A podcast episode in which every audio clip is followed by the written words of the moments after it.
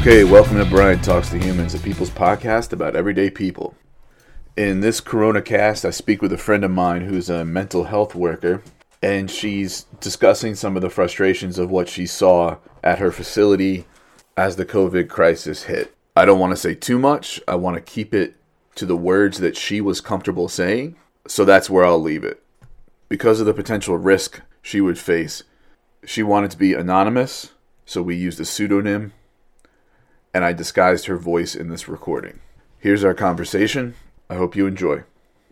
Okay, so before we get started on some of the some of the stuff that you've been seeing, why don't you describe for me in more typical times what your job is and what it looks like, and then then we'll say, you know, how did it change uh, after COVID started?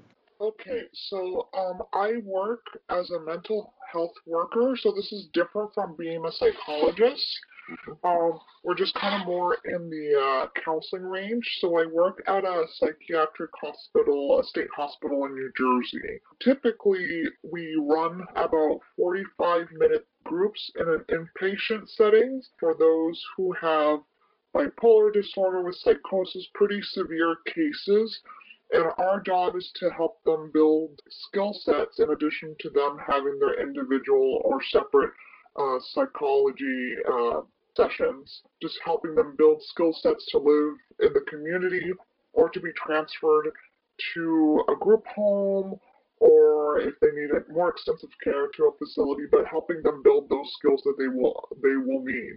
So typically we run like 45 minute groups. Sometimes we do events that are like uh, social oriented to get them to socialize with other patients. Uh, for community building. Each each facility in the state is going to be a little bit different depending on money and resources. We do the best that we can with what we are given. Particularly the hospital that I work in doesn't necessarily have all of those resources, but we make the best of what we do. Uh, especially considering the fact that the healthcare system may not always be so kind to these patients. So sometimes the patients will talk to us a little bit more than they would to a psychiatrist or uh, or a psychologist or a social worker. And so, how did what did you see start changing once the COVID crisis started hitting? Um, I had a little bit of uh, concern. Um, I can't give out too many details because, um, I, as you know, mean, and everyone has seen on the news, you know, once a person uh, becomes a whistleblower, um, they kind of get fried, uh, although I don't have a lot to lose at this point. A lot of us have voiced concerns. I know a coworker had voiced concerns because they had experience in another long-term care facility. Just protocols weren't being managed. Um, this person had voiced their concern based upon like years of experience, saying, you know, we really can't mix uh, staffing the way that we are. We need to implement these safety protocols now, goggles, all the uh, all the above, and you know they made a pretty good argument about that based upon just what they've experienced at a very small level with infection that kind of went rampant in the previous facility that they work with, and unfortunately they have witnessed uh, deaths because of it. And we all brought our concerns because it seems like they were changing policies without a permission. They changed us from non-essential to essential and the facility didn't show us didn't show our contract. They refused. They were saying that we needed to talk with the assistant uh, administrator, which I thought was uh, was really unsettling. That they there wasn't any discussion for it. They weren't they weren't enforcing the staff to be really mindful and careful about uh, about protocols, uh, social distancing they were still running big groups, even though uh, the governor of the state of New Jersey was telling us to be in groups of 10 or less. Uh, the groups that we were continuously running were 10 plus, and it was very impossible to keep them, um, you know, contained. There was no discussion on how to do that, even though several coworkers of mine have tried to implement different things and tried to do the to do it in a way that um, that would you know, keep safety with the patients. But none of that was really enforced. Uh, it was basically more of a reactive approach rather than a proactive approach, and the administrators just didn't want to listen. As a result, uh, we had an entire floor compromised with COVID right now. So were they were they having folks uh, in your position and or patients wearing masks or no? No, they just implemented it this week. After already there's been. Yep, they just implemented isolation about a week and a half even though a lot of our patients were already uh, showing symptoms. Um, I took a page from one of my coworkers being extra cautious, and I was very glad because I came across three people, not in close contact, thankfully, that I needed to isolate, but they were around the same vicinity that had COVID. And I'm very glad that I didn't get it. I'm glad that I took the precautions because those three people were infected. Mm. What was the thinking behind not doing the masks and the isolation sooner? We were told that it would scare the patients and that they didn't think that we would need it right now. Um, when we had met with the assistant administrator, and I feel bad for my coworker, they were really frustrated when they were uh, talking about it because they were trying to tell them, and this person was really unknowledgeable. They obviously did their homework uh, to talk about all the medical process and journals and stuff, and the infection control and department, I should say the assistant administrator, basically gaslighted them, saying that they that there was nothing to worry about, that it was just overreaction. They were trying to even push the drugs that are the malaria drug that now we have studies that does absolutely nothing. They were trying to say that oh that this will blow over very soon. They already have drugs that appear that it works. And this is coming from somebody who's who is the head of infection control. Mm. Now, did you uh, didn't you say you also saw some uh, some safety concerns with uh, some of the custodial staff as well? Uh, yeah, um, a lot of the stuff, uh, I don't even know where to start with that. The implementation of cleaning wasn't consistent throughout throughout the entire process. As soon as they found out that COVID was going rampant in our facility, some of them up and left, and some of them have refused. With you know, it was really um, understanding that they kind of left because even custodial wasn't necessarily doing their job correctly. They offered them, because of the shortage of disinfectants, uh, a vendor offered them a, a, cleaning solution, and they just put it in a spray and dilute it with water because it's so strong that it could be toxic. Well, they didn't contact the vendor to do that. One of the custodial staff had a question about it and they took it upon themselves to ask the vendor for my understanding and the vendor reprimanded the custodial uh, department head i think if i remember correctly because they weren't even supposed to put it in an aerosol spray because the chemical needed a specific dispenser in order to avoid it getting aerosolized because it would actually compromise uh, people's respiratory uh, system because it's so strong. Mm-hmm. So the custodial staff decided, no, we can't use this anymore. We can't tell uh, the departments to use this because now it's very toxic. So they took that away, and then they just implemented again the disinfectant wipes. So, what do you think is the is the big picture problem here? Is it a lack of funding? Is it a lack of caring about people with mental health issues? Is it a lack of caring about people with low income? Is it all the above? What's going on? It is such a complex um, situation, Ryan. It's, it, it's not just one thing.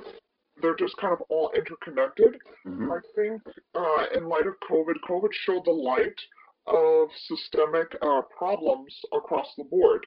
We already saw these problems but it has become the norm, uh, the norm of, uh, you know, psychiatric and mental health facilities or just mental health in general kind of being ignored. And by kind of, I mean they're already ignored. Um, I would go to different forums to talk about it with colleagues, and uh, across the nation, we're facing the same issues of just, you know, being put completely last. Uh, the administration is completely in denial I was hearing about one psychiatric uh, facility in the state of New Jersey where uh, some medical staff didn't even believe that COVID was going to be a thing. They just outright said, you know, we just don't believe it. I think that this is just going to blow over. and subsequently that led to more people getting infected and compromised. It does tend to happen a little more in uh, in lower uh, income populations, tend to be ignored the most. I mean, that's not a surprise. There are some statistics that are showing that uh, Latino and Black communities are getting hit the hardest and those are the, typically the communities that don't have a lot of the resources or the money to be able to combat something as large as uh, COVID-19. I think that was one of the reasons why things have failed, particularly in my facility. Another of it was just the lack, this culture of uh, not listening, uh, this culture of holding administrative power without um, without really seeing the big picture. Um, this was a problem that existed prior to COVID, and now it's rearing its ugly head during COVID.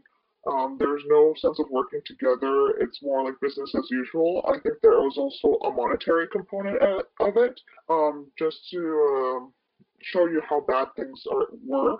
Prior, when we were testing people with COVID 19, we were still accepting patients. We were still accepting admissions, especially since a lot of uh, especially um, when it was announced that uh, things were shutting down.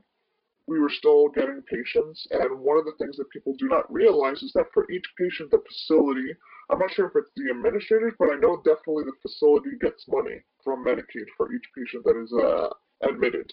So I think there is a monetary incentive there of maintaining census because that means that they get money for it. Now, without revealing, I guess, too much about your own particular situation, how are how are you dealing with this as far as um, processing it and your own mental health? Um, you know, I am very, very lucky that I do not live by myself. My housemates have been incredibly supportive. I have friends that have been incredibly supportive to come to the rescue. Um, thankfully, I was very, I was smart enough to to implement some things earlier on because I knew it was going to be this bad, and I believed my coworker when they said all the things that they needed to say. And listening to their story really got me, you know, putting a face to uh, to a situation really helped with that. So I've saved up money. Um, a lot of coworkers have put themselves on furlough. I put myself on furlough, which was a really, really hard decision for me to make.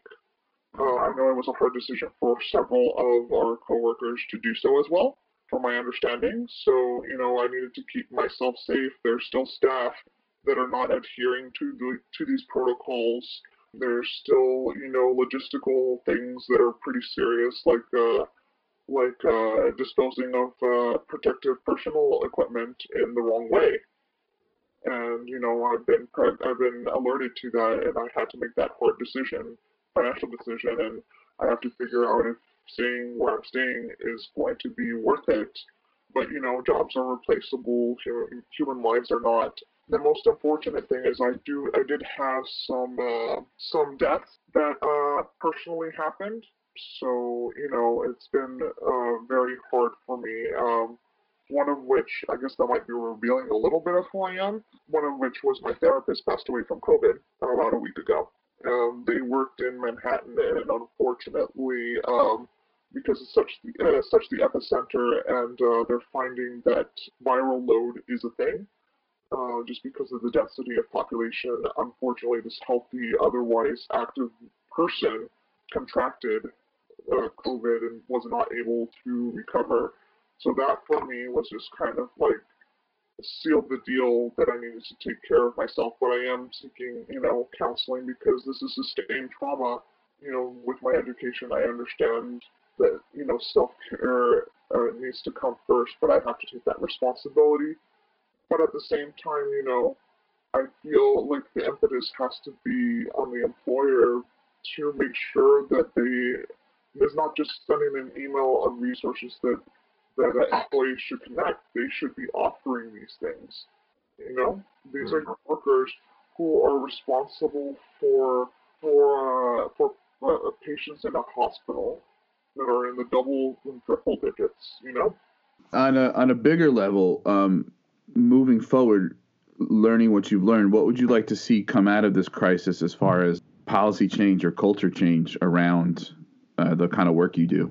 We collectively need to redefine essential workers and really, really value them. Everyone deserves a living wage and deserves hazard pay. This is not easy work.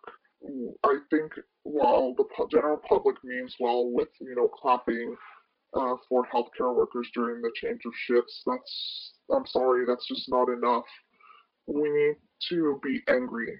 The, uh, we need to hold those who have power accountable.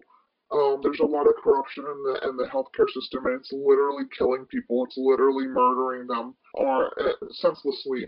Uh, our healthcare workers shouldn't be, you know, improvising their personal protective gear. You know, some of the, the mask, which they mean, people mean well, is a, like having tissue paper when you're dealing with somebody who has a novel, novel virus that we don't know anything about you know, and being, you know, it's just something as intubating a patient without the proper gear, you're going to get those aerosols in your system. How is this even acceptable that we have individuals basically going in with a flip flop into war? We need protective gear. We need to change governmental policies as to why we don't have that protective gear. We need to hold this administration accountable that they had about a month that they wasted, a wasted month, and it's resulting in thousands of deaths. It is completely unacceptable that we become first place in most coronaviruses and deaths. This is this is embarrassing and unacceptable and quite frankly horrifying. I think the public needs to be angry during this and after this, we need to hold these people accountable. Look at our look at our systems. Look at our socioeconomic systems. There are things that we can live without.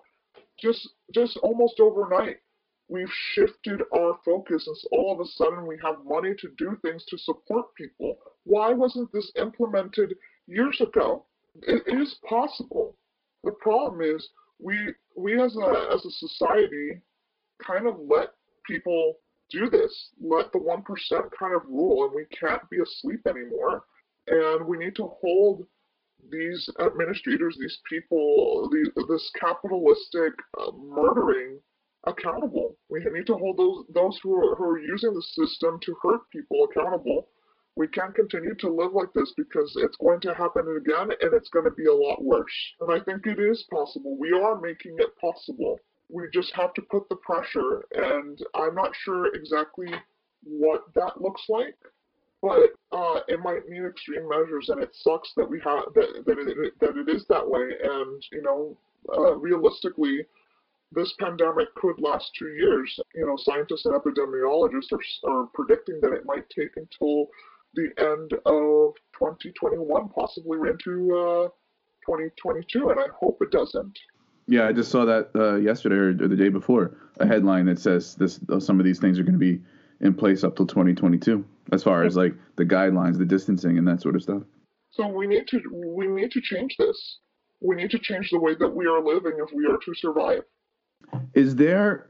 I know you said that some of the the funds that that people were were getting, uh, some that the facilities were getting, were were based in Medicaid. How how does the for profit medical uh, industry or, or health insurance business fit into your work? Is is the profit motive in healthcare part of the problem in what you're seeing? So I don't have a lot of contact with that. This is just my general knowledge from talking to my colleagues about it. I think it does, uh, uh, from my uh, position, from observing my patients, I think pro- for-profit healthcare does affect my patients in terms of getting effective and um, really uh, needed care. I know prior to COVID, a lot of uh, my patients were very delayed in care because their insurance was not on the right page.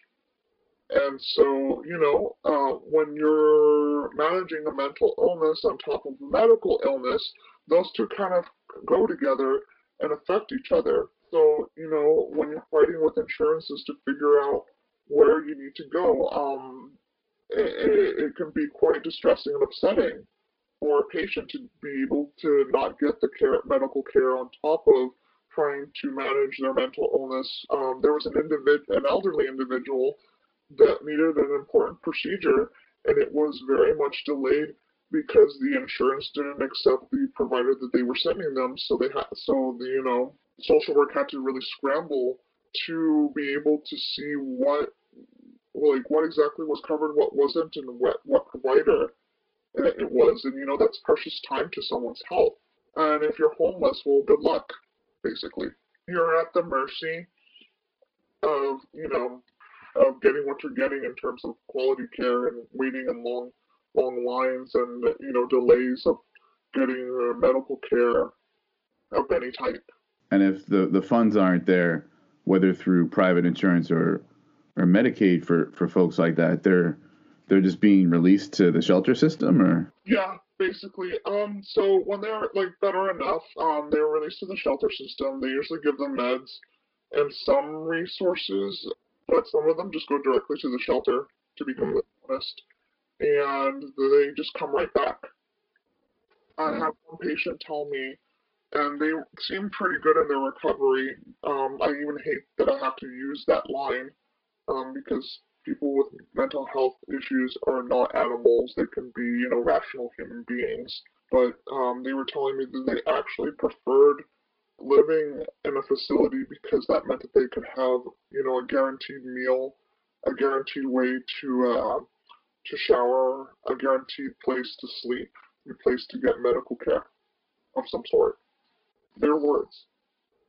So with these policy changes and and and culture change around what we prioritize, what we're funding, you know, how we how we place mental and physical health sort of first above other things, you know, even perhaps before profit, right? It's going to take a fight. Are you optimistic or no? Um, it depends on the day. You know, it really does depend on the day for me sometimes I'm very optimistic that when I'm talking to certain people, that like-minded individuals, sometimes I'm not because I hear people like it's going to be back to normal. I can't wait. What what normal? You know, like they're and it, that's natural. Everyone wants to go back to some sense of normalcy, but I think it's also you know survival talk. And uh, I I I feel for those who think that way because there is not going to be a semblance of normal after this regardless of whether there is some fight or not, things are not going to be as they were. They're either going to get better and or or worse. I think that they're going to get a lot worse before they get better mm. uh, because these are uh, growing pains. And uh, someone had told me one, uh, from, or rather several people, it's hard to put the toothpaste back in the tube once it's out, and, and that sort of thing. Um, you know, like eating people, delaying loans. I had to delay my loans, uh, defer loans, I, I should say, and just seeing that this is possible. Uh, I, I have a feeling a lot of people are going to question that. You know, uh, what does that? Uh, people are people right now are very much in survival mode, but I think as the year, as the months kind of grow into almost a full year, and there's a lot of people who are unemployed, I think the survival mode will switch to anger.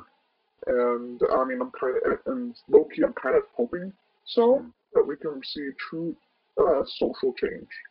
Because how are people going to survive the way they are doing? They're not. And there has to be a solution to that. We have to change our perspectives and change how we do things. What can me and the four people listening to this do today or tomorrow to address some of the things that you were seeing in your facility or address things that that need that need changing? We need to be more vocal. We need to contact our, the people uh, who represent us. We need to contact our governors. Tell them, I like flood their phones and tell them that this is unacceptable. We cannot continue. You know, first off, we can't continue states trying to outbid each other for equipment. That sounds horrifying and awful. We are not monsters like this. We should all bond, like band together and hold our administration accountable because they had about three years to handle this and they need to fix it. however they can, they need to they need to fucking fix it. So that's one way. The other way for individuals, I know this is a really hard one because uh, not all families are able to do this. We need to be very mindful of where we spend. You know, don't spend on Amazon. Don't don't go to places that treat their employees very poorly, especially during COVID. So, you know, I know that everybody wants to order things out of convenience, and that should always be a last resort to order from places like that. But if you are able to, don't. Don't give your money to places that are that have that continuation of not caring for employees. We need to not we need to show our gratitude in different ways by making PPEs, but also demanding it. Demanding that protective gear by calling your governors, calling your mayors, and saying, "Listen, I don't know what you have to do, but you're in this position and you need to do this." But yeah, usually uh, calling representatives, or you know, or if you're able to organize, organize. Um, I had someone who or, who staged an organizing. Uh, it was basically an organization where a bunch of uh, us workers didn't show up to work to send a send a message that we couldn't continue as scheduled. Uh, so if you're able to organize and protest in a safe way, maintaining six feet, uh, or in your car, uh, do so. Organize in however way, every way uh, even, whether small or big, if you want to, if you band with your coworkers and have them see that this is in their best interest, do so. Like, I mean, it happened in our in our facility that a whole bunch of us just called out. I happened to call out because I was sick, but it kind of worked. But a lot of employees just called out one day. So you know, um, if you're able to organize, do so. Uh, just just be safe about it that is what I can think of, um, and just kind of keep connected with each other and be on the same page because there's going to be a lot of splitting in the next couple of months of what to do. A lot of uh, emotional and psychological manipulation, especially for those who have a lot to lose in terms of monetarily. They really don't care about you. They may they may prey upon your vulnerabilities, but I, I encourage those who are listening to not fall into that, to not fall into that temptation that you want everything to be normal now, because that's already too late. Um, don't let up. Don't, uh, you know, put your money where your mouth is and uh, be as vocal as you uh, possibly can, because if you're not, that's already too late and you're already putting yourself at risk. I already had two people die from COVID that, you know, as much as I love them, they did what they can, but I feel like it's not enough. And you should, and I encourage those, I encourage all of you to do these things as if a gun was was to your head because it is. Powerful. Anything uh, left unsaid that you'd like to mention, whether it's specifically about the situation going on at your place or whether it's how you're dealing with it or or broader implications? As far as like mental health is concerned, I will impart some helpful advice that I got from from my uh, previous therapist before he passed, because I know things are very hard right now and very bleak for everybody. Um, one of the things that has helped me is just taking things from moment to moment, acknowledging it, learning how to let go and live to that next moment. I mean, it's really hard. Um, we're under sustained trauma so we're obviously going to not act our best, kind of act really shitty. So give yourself, uh, be gentle to yourself, be patient, be patient with others within reason. Of course, you know, call out BS, but be really patient with yourself and just kind of take things one moment at a time, um, and kind of go to the next moment. And I guess that's helped me. Okay, well, I really appreciate you taking the time uh, to do this, and I know it's not without without any risk at all, and. Uh, I, I want to uh, say that I, I, appreciate your your willingness to come forward and your, the frankness with which uh, you spoke.